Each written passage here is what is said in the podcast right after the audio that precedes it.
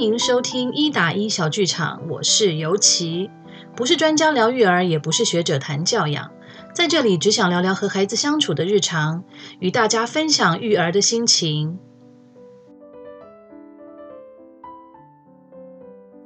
在之前的节目中呢，有跟大家聊到关于婴幼儿的异位性皮肤炎的问题。因为我女儿呢，等于是从刚出生没多久后就被确诊为异位性皮肤炎，所以我们等于是从他出生到现在已经快要满六岁了，一路以来都是在跟异肤抗战着。当然，他现在的状况呢，跟小时候相比起来是好很多了。虽然他皮肤的状况还没有完全变得跟正常的小孩一样。呃，他在身体的一些局部呢，还是会明显的粗糙，有的时候也还是会有一些突发性的，会在身体的某个部位就疯狂的瘙痒。但是跟他以前的状况比起来，我已经是很谢天谢地了。回想起一路走来的义夫抗战过程，真的是令全家人身心或荷包都受到很大的折磨。我相信对有相同经历的人来说呢，一定都能够明白那种身心俱疲的历程。我们跟异位性皮肤炎算起来也纠缠了五年多了吧。当中我们尝试过包含中西医不同的疗程，当然每种疗程的感受或者是成效都是因人而异，也各有拥护者。我就只针对我跟我女儿的亲身经历呢，来跟大家做分享。因为我女儿是出出生没多久就皮肤很明显的有状况，她的皮肤就是很明显的干燥。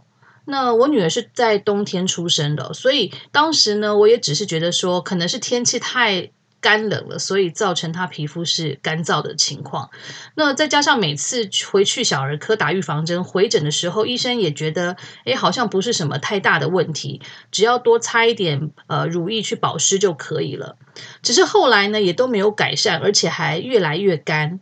那小儿科的医师也是说可以再观察看看。那直到快三个月的时候呢，他因为他那个时候脸已经干到红肿，甚至都渗出那个组织液了。到那个时候，医生才认定说，那他应该就是异位性皮肤炎没有错。因为我之前对于异位性皮肤炎的相关知识呢，真的太不足太薄弱，功课也完全没有做到这一块。所以在确诊初期，也只能够先跟身旁的朋友求救，先咨询身边一样是家有异夫儿的这个妈妈朋友们。那我有一个，他是以前呃，他是我以前的同事哦，他的女儿也是从 baby 就开始是异位性皮肤炎，大概是大我女儿一两岁。那他们一直以来都是在那个呃马街看黄聪宁医师。后来也是控制得很不错，所以他就推荐我们说，诶，那可以去给黄医师看一看。所以呢，当下我就立刻去挂了台北马街黄聪宁医师的诊，因为那个时候其实黄医师就已经算是这个人气很高的小儿科医师了，所以他的诊是真的很不好挂。不论你是在网络上还是去排现场，我相信他他其实现在应该更不好挂。那不过，如果是像我们一样，当时是出诊去挂的话，好像就比较有机会可以挂进去。呃，不过我不晓得他现在的状况是怎么样。总之，我真的觉得说求诊，你要去见到所谓这个人气医师一面，真的是像面圣一样的困难。就算你要抢网络挂号的名额呢，也真的是像比抢那个五月天的演唱会门票还要难。我们当时算是蛮幸运的，很快的就挂到台北马街小儿感染科黄聪宁医师的初诊。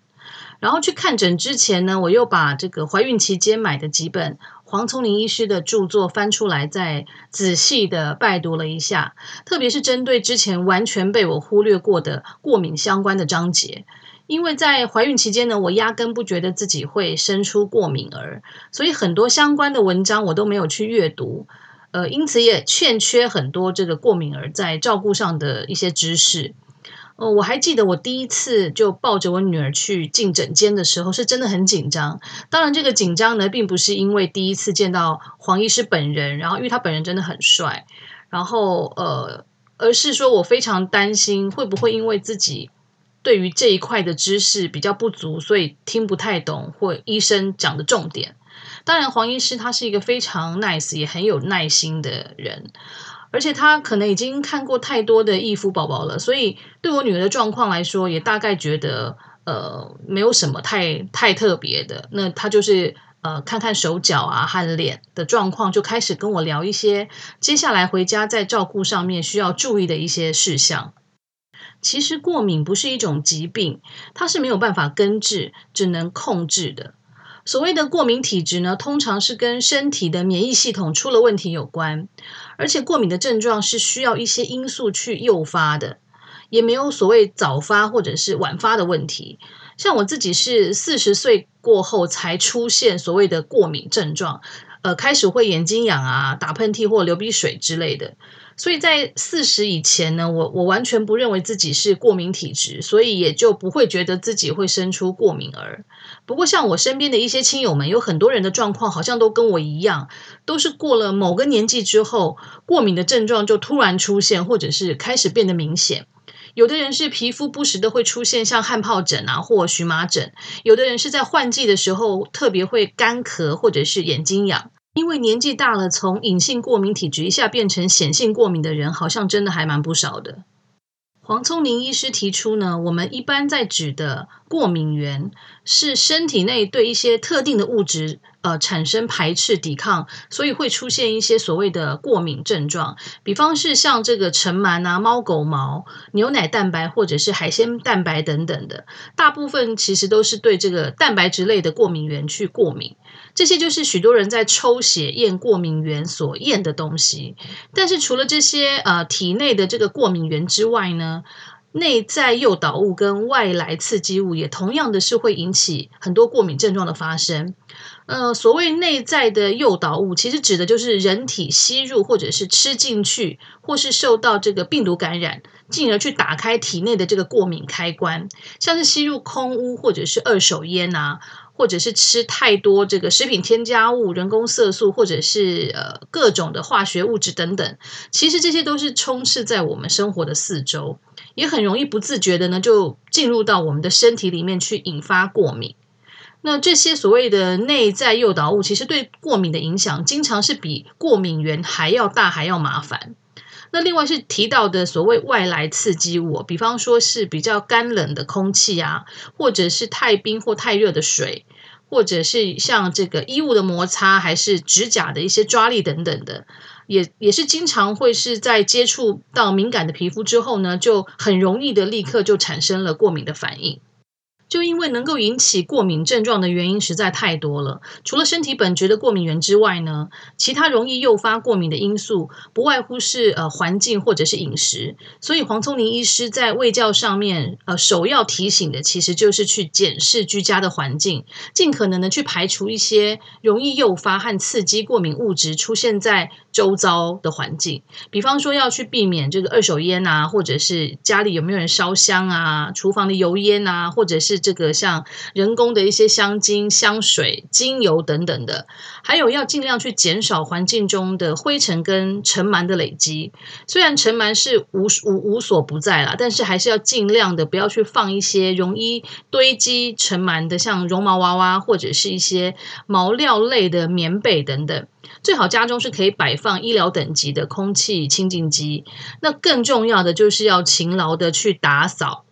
去减低这个外在环境呢所带来的一些诱发。总之呢，这个针对外部环境的勤劳打扫这件事情，实在是对于一向很痛恨做家事的我来说，是一个很大的挑战。但即便是再累再讨厌这些事情，也都还是必须要为了对抗过敏，必须要硬着头皮去做。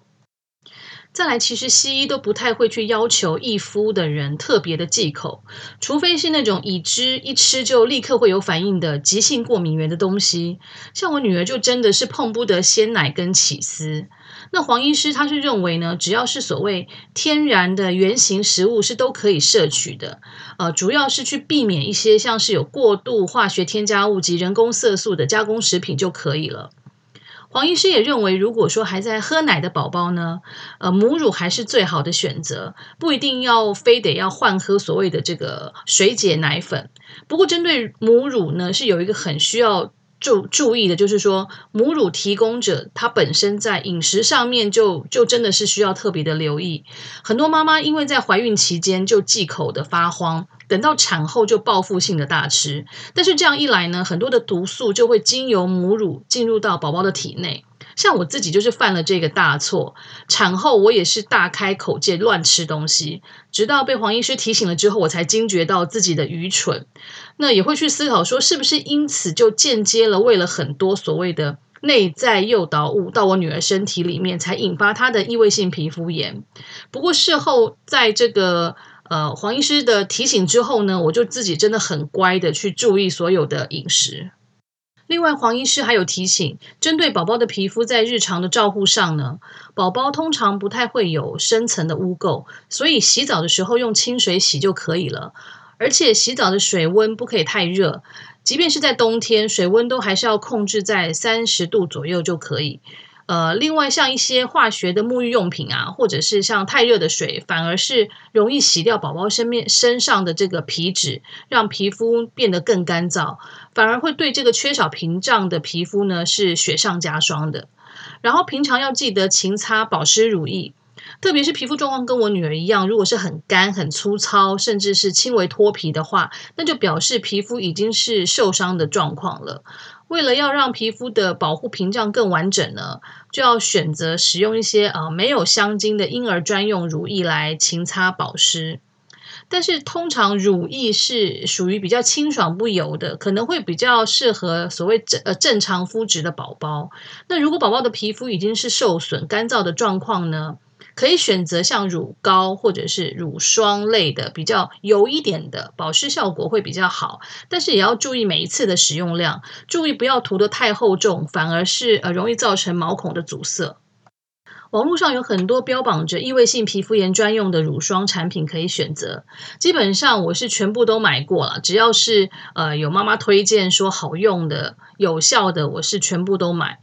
不过，在开始接受黄瑽宁医师的治疗之后呢，我们就开始改用，也是黄医师推荐的易皮特乳膏。易皮特其实算是比较进阶版的乳膏，它的成分很纯粹，它就像是一种液态性的石蜡。那整体上，它会比起其他的乳膏或乳霜都再油一点，然后也感觉是在比较浓稠厚重一点。但是它的相对它的保湿力呢，也真的是比较大的。那也会有人是建议说，可以挖一些这个易皮特呢，呃，溶于水中，让孩子去泡澡。但是我觉得泡澡真的是比较麻烦一点啦，因为你要先用很热的水想办法把它先溶解之后呢，再倒入这个泡澡的水中，然后泡过之后的水盆或浴缸就会变得有点油油的，不是那么好清理。不过呢，许多泡过的人都觉得效果是还蛮好的。呃，宝宝在泡过之后，皮肤就会整个很滑润，然后很保湿。那我们就单纯的只是把它拿来当成保湿用品使用，三不五时就会擦一下，让我女儿的皮肤尽量保持在不那么干燥的情况。在几年前，易皮特在台湾好像啊没有那么好买，只能够到英国的官网去买，或者是要透过一些网络的代购来买。但是现在一些药局啊，像是信辉或者是大树，也都可以买得到了，只是它的价格是真的比较贵一点点。那易皮特呢，我们是到目前还是会持续的使用，就跟这个其他的婴幼儿保湿乳液可能会混在一起。我自己是还蛮推荐使用的。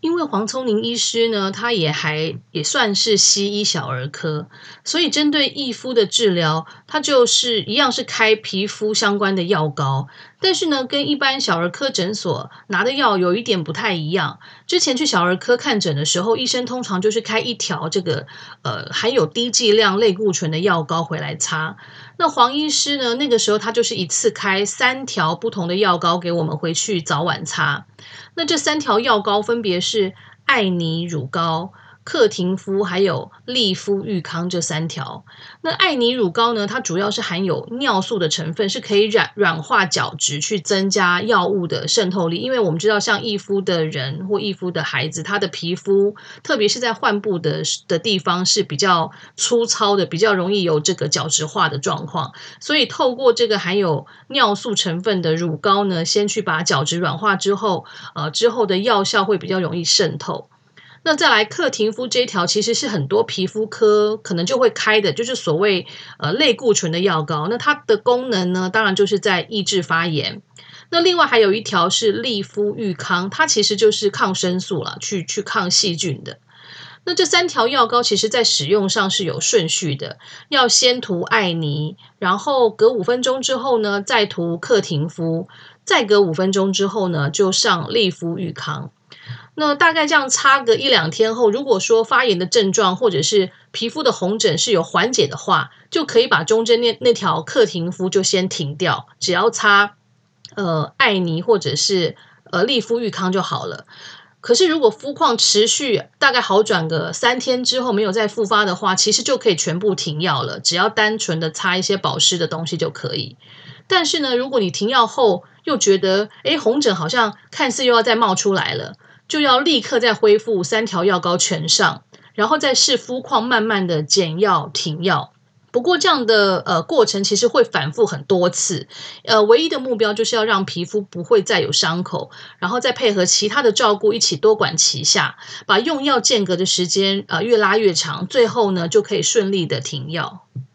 状况是开始用了黄医师开的药膏之后呢，皮肤就明显的好转。本来我女儿的状况比较严重的是红肿跟干裂，但是在用药没多久之后呢，肤况就越来越好。状况好的时候，就真的跟一般正常的宝宝一样了，就是皮肤恢复得很很光滑、很很嫩。只是当然，我们一直以来其实都没有呃到真正的完全停药，红疹仍然还是会反复的冒出来，所以呢，我们也就是在反复的用药。后来回诊的时候，我其实有向黄医师提出我的担心啊。我问他说：“像这样反复的去擦含有类固醇的西药，难道不会有问题吗？”那他的说法是说，宝宝在两岁以前是控制异位性皮肤炎的关键跟黄金时期。如果呢，我们可以在两岁以前就把异位性皮肤炎给控制好，那么之后也根本就不会再去擦这些药物了。再加上现在呃使用的类固醇的含量其实是非常非常低的。并且还是有搭配其他的药物跟乳液一起混着使用，所以他不认为会造成什么类固醇上瘾的一些症状。呃，如果不在呃不好好把握两岁以前的这个黄金治疗期呢，等再大一点的话，其实反而就会越来越难控制，到时候才是会有擦不完的药。那他这样的说法，其实我是还能接受啦。而而且我我本来就不是那种没有办法接受类固醇的人，因为有一派的人他就真的是呃视类固醇为毒蛇猛兽，认为呢，即使你只要用过一点点，都会造成身体的损害，甚至是上瘾，所以是非常坚持的完全不碰。但是我个人认为，不论中药或是西药，你只要使用得当，不滥用、不依赖，遵照医嘱去用药的话，我是觉得可以接受的。其实我女儿从她三个多月起就开始接受黄聪宁医师的治疗，一直到她一岁左右。那整体的状况算是控制的还蛮不错的，只是依然会反复，也还不能够把这个用药的间隔拉到两周以上。不过整体的状况我是觉得还蛮 OK 的。会冒红疹的地方呢，也只有在手脚的一些局部的小区块，然后也不太会去抓痒，所以呢，我们也还不用吃到抗组织胺。当然，我们在其他的方面也都有尽力的去配合了，包含像环境的清洁啊，还有饮食上的注意。那我后来呢，也是把这个床具组都换成防尘螨的，每天也是很勤劳的在吸地吸床。那在我女儿呃停停喂母奶之后呢，也是让她就换吃水解配方的配方奶，然后搭配副食品。过程中也没有特别针对说，哎，吃了什么东西会特别的有过敏的反应。就是皮肤还是会反复的冒红疹，本来是想说，诶，在没有恶化的情况之下，就再继续的治疗下去看看。而且其实黄医师的治疗跟用药方式呢，算是很简单很方便。需要用药的时候，就是早晚擦就可以。平常呢，就是多补充这个保湿乳液。所以我也不太需要去特别交代保姆要帮我擦药，因为早晚我自己擦就可以了。那只需要请保姆呢，帮我女儿常上保湿乳液就好。但是呢，我没料到的是，就在我女儿满周岁不久后，她就出了玫瑰疹，然后出了满身的红疹。后来虽然玫瑰疹的状况消退了，但是皮肤的状况却变得严重。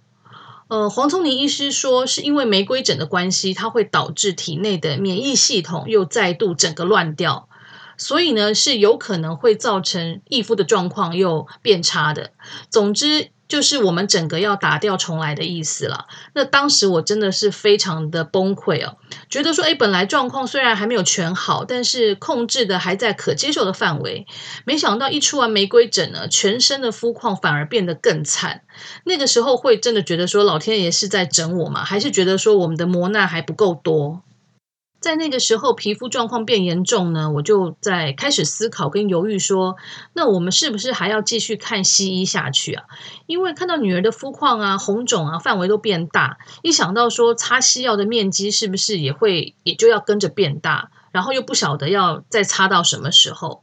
所以那个时候就会就有想说，是不是要转去看中医试试？因为当时候呢，经常也在一些义夫相关的社团里面看到有不少的家长在讨论跟推荐中医疗程的感觉。至少呢，在不使用类固醇的情况下，如果说是要长期去治疗的话，好像也比较没有那么多的担心跟疑虑。所以后来其实我们就决定从西医转去看中医，于是呢，又开启了我另外一条的这个中医。呃，治疗之路。后来中医的部分，我们是看了宋华中医跟长庚林应谷医师。那当然，在中医这一块的治疗呢，就留在之后的节目中再跟大家比较做详细的分享。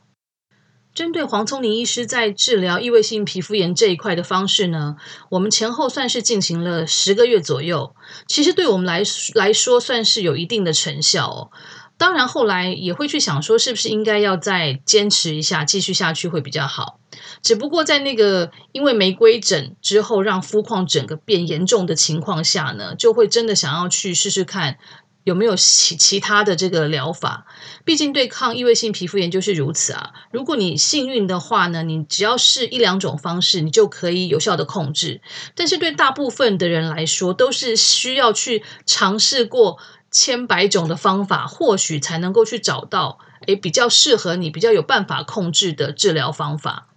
因此呢，其实多方去尝试是真的很辛苦，也很累，或者是都需要重新的去适应不同的一些呃疗程。但是我觉得，如果在同一种疗程超过半年到一年，觉得有点卡关的话，倒是可以评估看看是不是要换别种。疗程来试试看，虽然呢，有一些，特别是像中医啊，他会认为说中医其实是需要更长的时间，所以不可以轻言的放弃，一定要坚持下去才会看到成果。但是我个人会认为说，你坚持个一年也差不多了。如果说你想要去试试看不同的疗法，我个人觉得是 OK 的。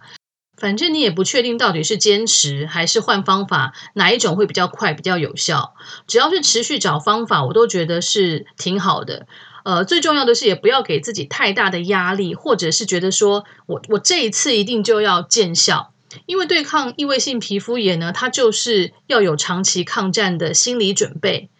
如果你去试了觉得有效的话，那真的是算幸运；试了没效，换别的再试是一种常态。虽然每次试过后不见改善，都会觉得是一种打击啊，但是呢，因为治疗的方法真的是有千百种。总是会去找到合适的，呃，因此也真的不需要太过绝望了。那当然，我希望每个人都是幸运的，你很快就可以找到试到能够控制异位性皮肤炎的方法。针对对抗异位性皮肤炎呢，其实还有很多的过程是可以跟大家分享的，那也都会安排在日后的节目主题里面来跟大家多聊聊。那我们下次见喽，拜拜。